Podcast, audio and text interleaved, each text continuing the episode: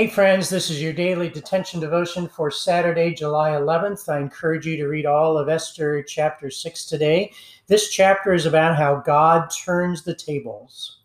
It describes how one night the king had trouble sleeping and he ordered one of his attendants to bring a history book to him, probably to put him to sleep. But he discovered a plot to kill the previous king, and uh, it had been thwarted by Mordecai.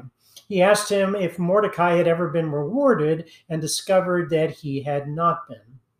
God was moving in the king's life in ways that he did not understand.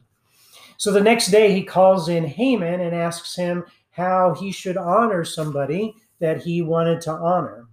Haman thought he was talking about him, and he said, Well, put your best ropes on, robes on the man's back and put him on a horse and walk him around town. And the king loved the idea, and he told Haman to do that for Mordecai. And Haman had to do that to a man he despised, and it burned within him.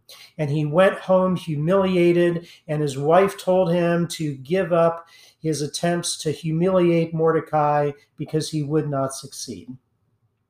Sometimes we get in situations that we think are hopeless, where we feel powerless where we can't change what other people think or do. But this chapter shows us that God intervenes in our world when we are powerless to stop things or change things. God will not be mocked, and he will get people to do things we don't think can be done. There are days that God will surprise you, and God will bring about different results than you ever thought could happen. and if you have an enemy or somebody who's out to attack you, just know that God can turn the tables on them. God is sovereign, and his will will be done.